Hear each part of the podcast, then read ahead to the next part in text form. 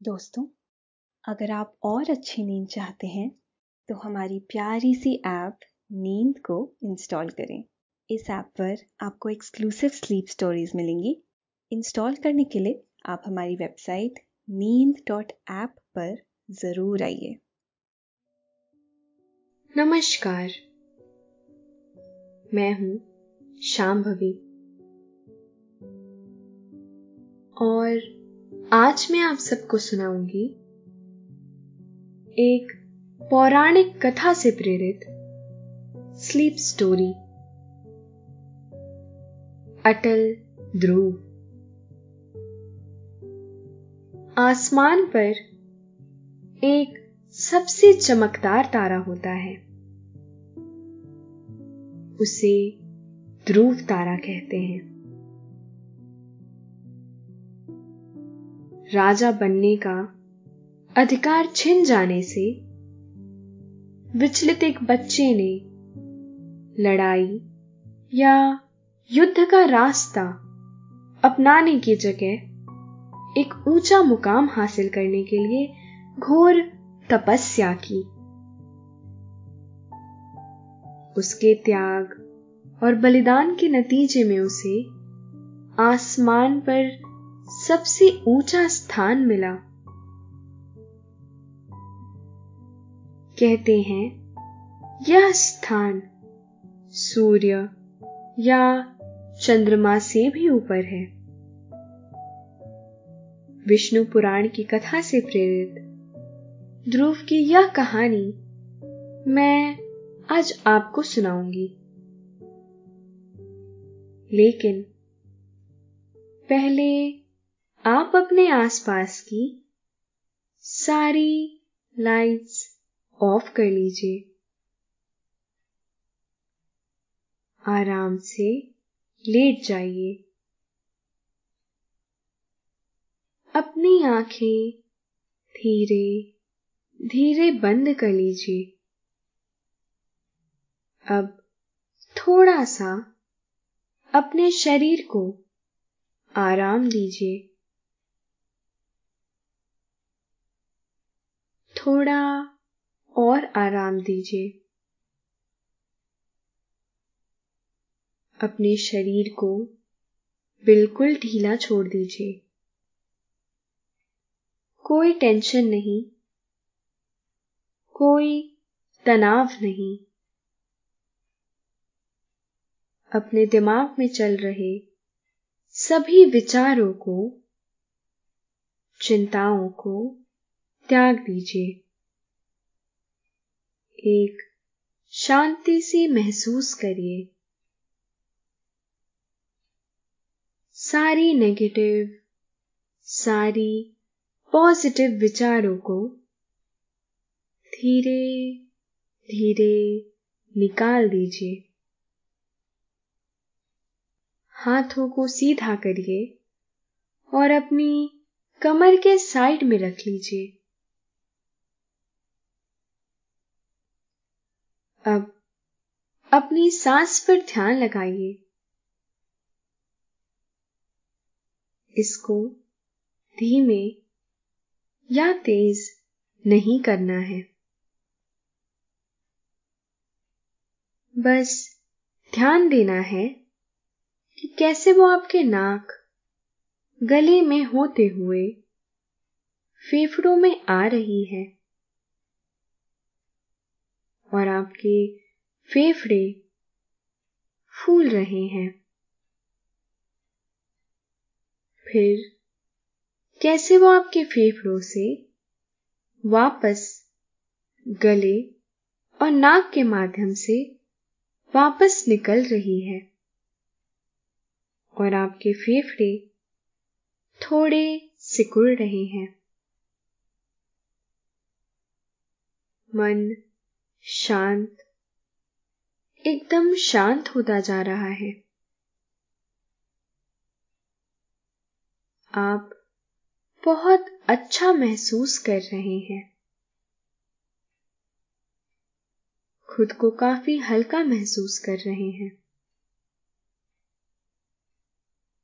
हर तरफ़ शांति है, सुकून है, खामोशी है।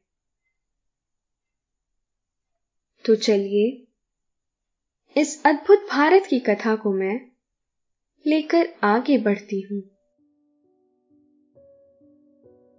विष्णु पुराण में ध्रुव की कथा आती है। कथा के मुताबिक स्वयं भूव मनु और शत्रुपा के पुत्र उत्तान पाद मनु के बाद राजा बने उत्तान पाद अपने पिता मनु के समान ही न्यायप्रिय और प्रजापालक राजा थे। उत्तानपाद की दो रानियाँ थीं। बड़ी का नाम सुनीति और छोटी का नाम सुरुचि था। सुनीति को एक बेटा ध्रुव, और सुरुचि को भी एक पुत्र था। उसका नाम था उत्तम। बड़ा होने की वजह से ध्रुव राजगद्दी का स्वाभाविक तौर पर हकदार था। लेकिन सुरुचि अपने बेटे उत्तम को पिता के बाद राजा बनाना चाहती थी। नतीजे में। वह ध्रुव और उसकी माँ सुनीति से जलने लगी।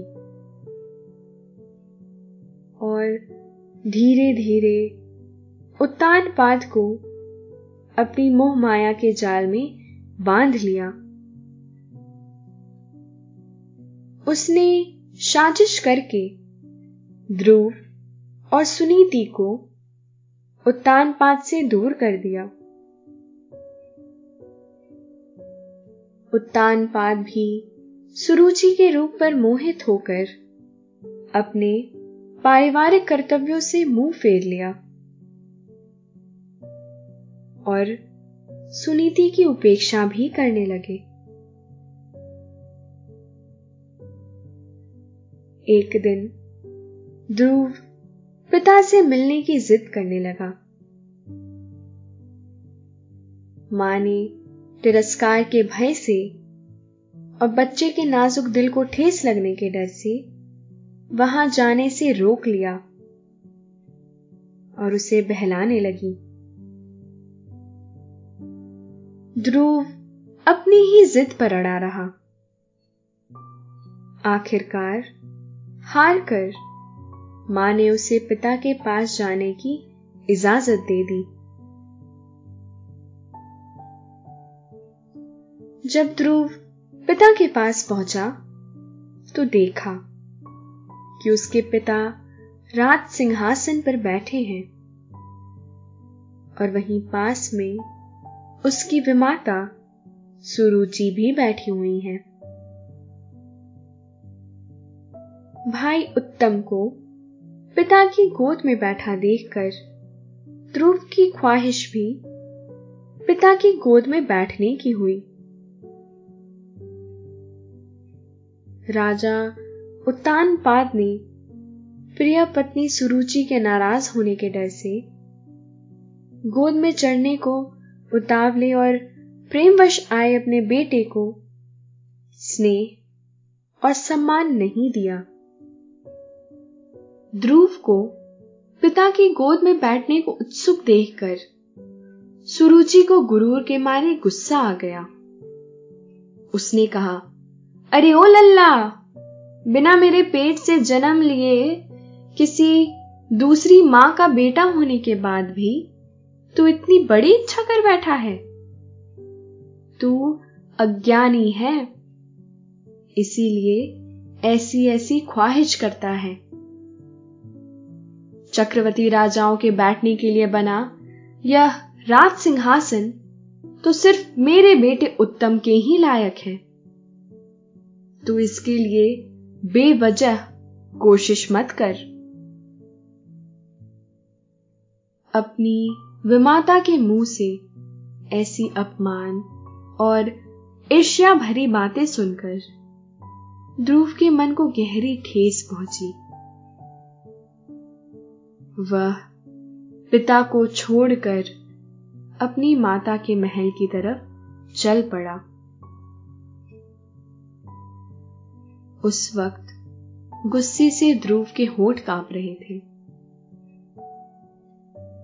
उसका मन भर आया था। आँखों में आँसू थे और सिसकी बंद गई थी। बेटे को इस हाल में देखकर माँ विचलित हो गई।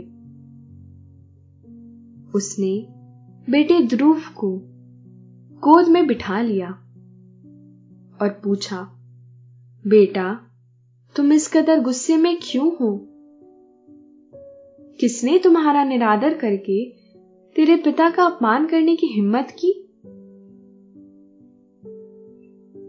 माँ का लाड पाकर ध्रुव का भारी मन पिघल गया। उसने रोते हुए माँ को सारी बात कह सुनाई। जो उसकी विमाता ने उससे कही थी।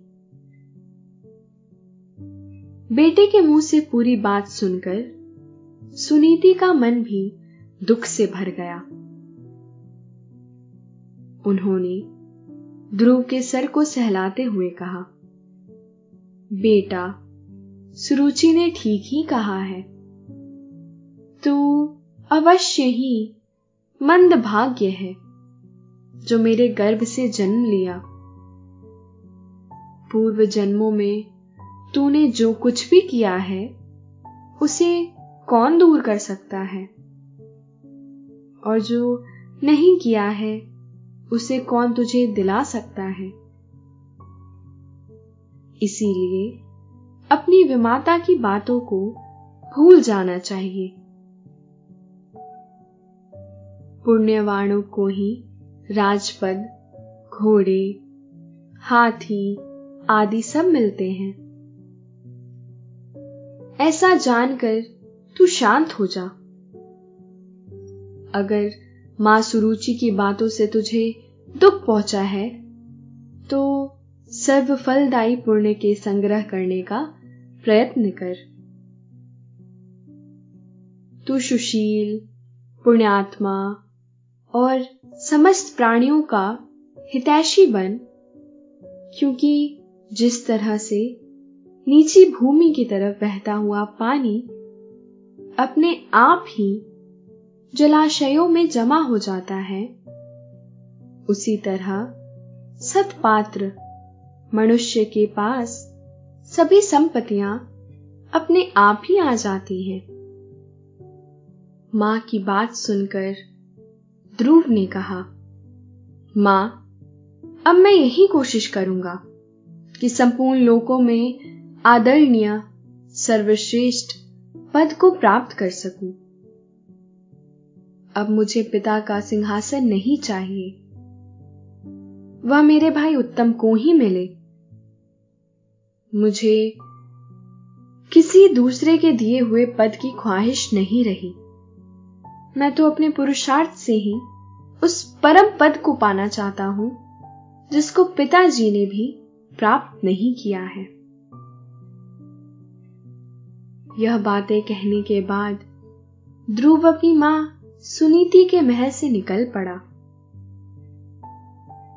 वह चलते हुए शहर से दूर जंगल में पहुँच गया। जब जंगल में पहुँचा तो वहाँ शब्द ऋषियों को आसन पर बैठे देखा। ध्रुव ने उन सबको प्रणाम करके उनका उचित अभिवादन किया और विनय पूर्वक लहजे में आदर किया और कहा, हे ऋषियों, मैं सुनीति और राजा उत्तानपाद का पुत्र ध्रुव हूँ। मैं आत्मग्लानी के कारण आपके पास आया हूँ। यह सुनकर ऋषि बोले, राजकुमार, अभी तो तू सिर्फ़ चार पाँच साल का बच्चा जान पड़ता है। तेरी चिंता की भी कोई वजह समझ नहीं आ रही है। अभी तो तेरे पिता जीवित हैं। फिर तेरी ग्लानी का क्या कारण है? तब ध्रुव ने ऋषियों को वह सब बात बताई, जो विमाता सुरुचि ने उससे कही थी। यह वृतांत सुनकर ऋषियों ने आपस में चर्चा की। इसके बाद ऋषियों ने कहा, हे क्षत्रिय कुमार तूने ज़रूर कुछ निश्चय किया है। अगर तेरा मन करे तो वह हमें बता। और हमें यह भी बता कि हम तेरी क्या सहायता करें। ध्रुव ने कहा, आदरणीय ऋषिगण, मुझे ना तो धन की इच्छा है और ना ही राज्य की। मैं तो केवल एक उसी स्थान को चाहता हूँ, जिसको पहले किसी ने भी ना भोगा हो। आप लोग बस मुझे यह बता दें कि क्या करने से मुझे वह श्रेष्ठ स्थान मिल सकेगा। ध्रुव के इस तरह से पूछने पर ऋषियों ने उसे उपाय बताने शुरू किए। मरीची ने कहा बिना नारायण की आराधना किए मनुष्य को श्रेष्ठ स्थान नहीं मिल सकता। तुम उनकी ही आराधना करो। अत्री ने कहा, जो पूरे प्रकृति से भी परे हैं, वे परम पुरुष नारायण जिससे संतुष्ट होते हैं, उसी को वह अक्षय पद प्राप्त होता है। ऋषि अंगीरा ने कहा,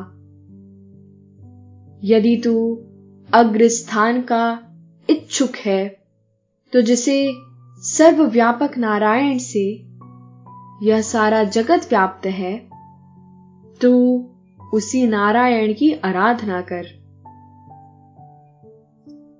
पुल सत्य बोले, जो परम ब्रह्म, परम धाम और परम स्वरूप हैं। उन नारायण की आराधना करने से मनुष्य अति दुर्लभ मोक्ष पद को भी प्राप्त कर लेता है। पुलह ऋषि ने कहा, जिन जगपति की आराधना से इंद्र ने इंद्र पद प्राप्त किया है तो उन यज्ञपति भगवान विष्णु की आराधना कर। क्रतु ऋषि ने कहा, जो परम पुरुष, यज्ञ पुरुष, यज्ञ और योगेश्वर हैं, उन जनार्दन के संतुष्ट होने पर कौन सी वस्तु दुर्लभ रह जाती है? वशिष्ठ ने कहा, विष्णु भगवान की आराधना करने पर तू अपने मन से जो कुछ चाहेगा, वही प्राप्त कर लेगा। फिर त्रिलोकी के श्रेष्ठ स्थान की तो बात ही क्या है? ध्रुव ने कहा, महर्षिगण, आप लोगों ने मुझे आराध्य देव तो बता दिया। कृपा करके अब मुझे यह भी बता दीजिए कि मैं किस प्रकार उनकी आराधना करूँ। सातों ऋषियों ने कहा, राजकुमार, तू समस्त बाहरी विषयों से चित्त को हटाकर उस एकमात्र नारायण में अपने मन को लगा दे। एकाग्रचित होकर ओम नमः भगवते वासुदेवाय, नमः इस मंत्र का निरंतर जाप करते हुए उनको प्रसन्न कर।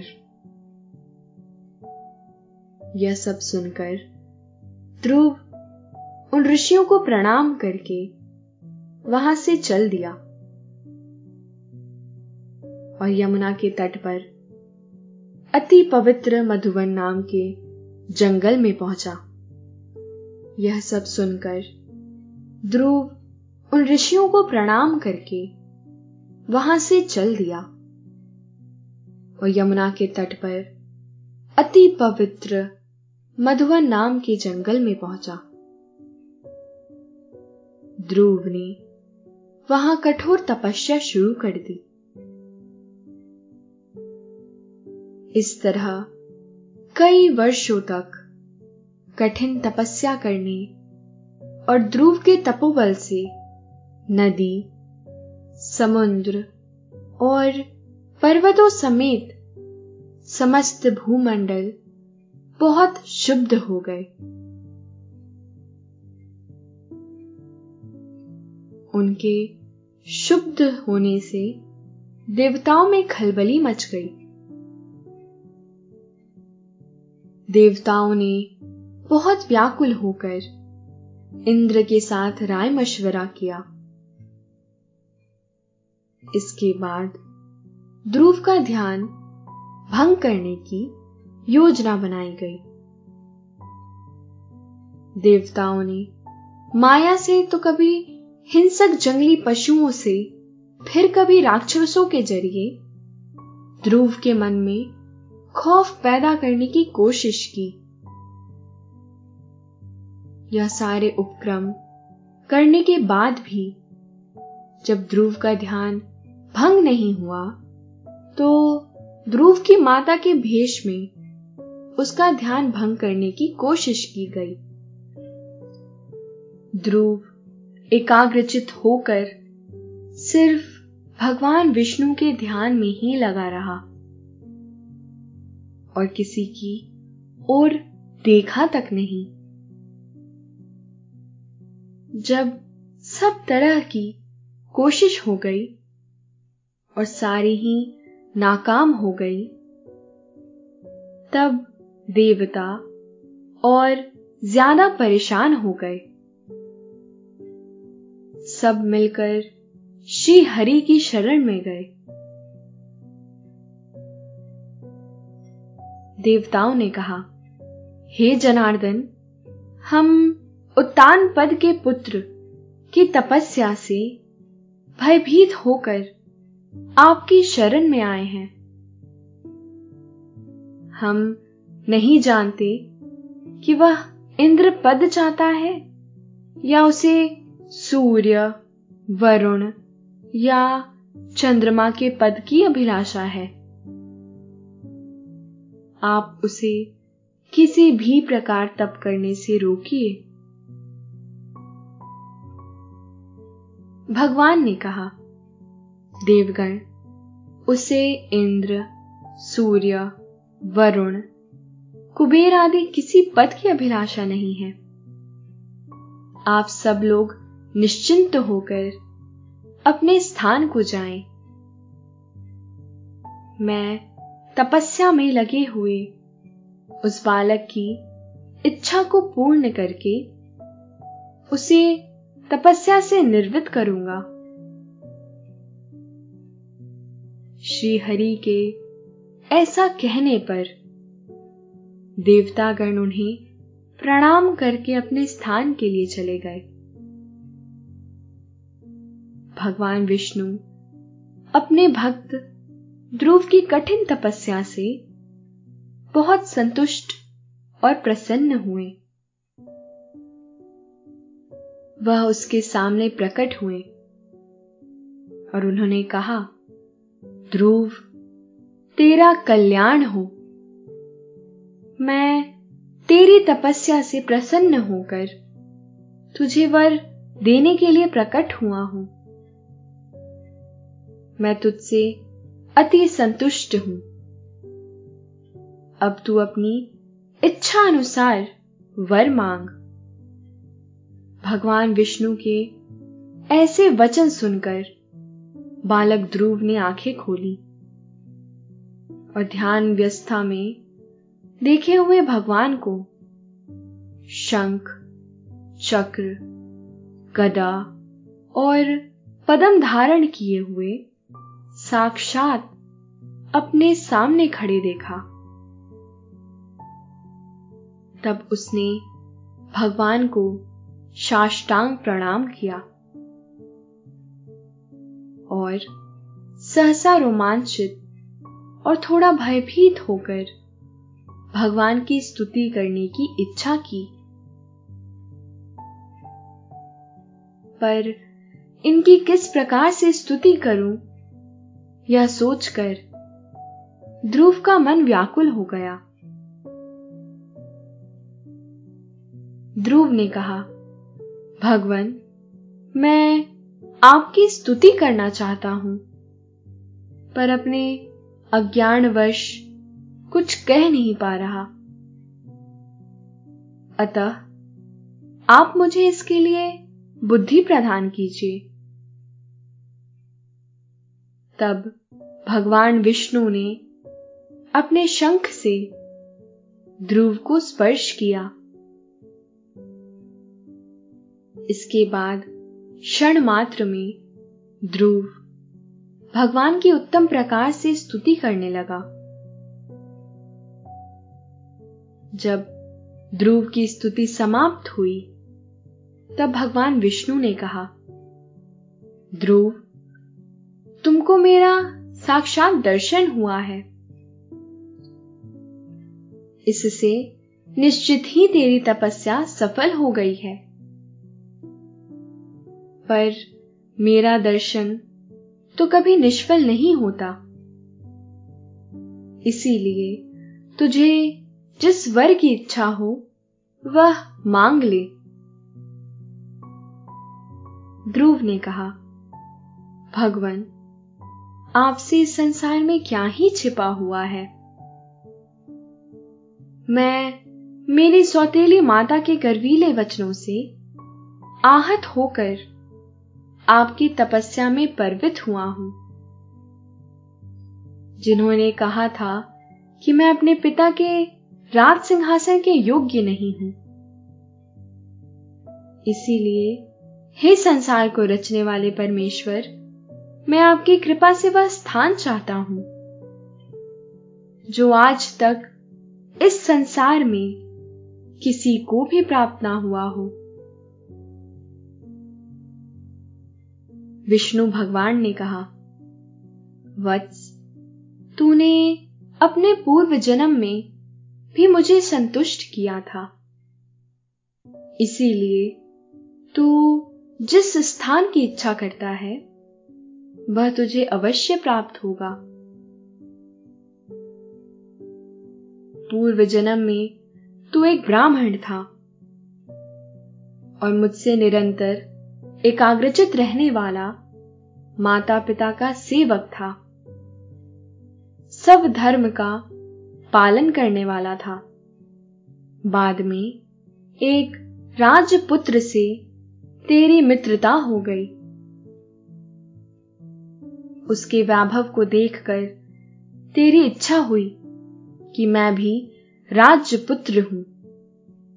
अतः, हे ध्रुव तुझको अपनी मनोवांछित इच्छा प्राप्त हुई, जिस स्वयं भूव मनु के कुल में किसी को स्थान मिलना अति दुर्लभ है, उन्हीं के घर में तूने उत्तान पाद के यहाँ जन्म लिया,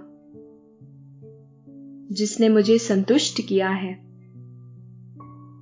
उसके लिए इस संसार में कुछ भी असंभव नहीं है। मेरी कृपा से तू निश्चय ही उस स्थान को प्राप्त करेगा, जो त्रिलोकी में सबसे उत्कृष्ट है। और समस्त ग्रहों और तारा मंडल का आश्रय है। मेरे प्रिय भक्त ध्रुव मैं तुझे वह निश्चल स्थान देता हूँ, जो सूर्य, चंद्र आदि ग्रहों, सभी नक्षत्रों और सप्त ऋषियों से भी ऊपर है। तेरी माता सुनीति भी वहाँ तेरे साथ निवास करेगी। और जो लोग प्रातः काल और संध्या काल तेरा गुणगान करेंगे, उन्हें महान पुण्य प्राप्त होगा। सबसे चमकीले तारे को आज ध्रुव के नाम से ही जाना जाता है।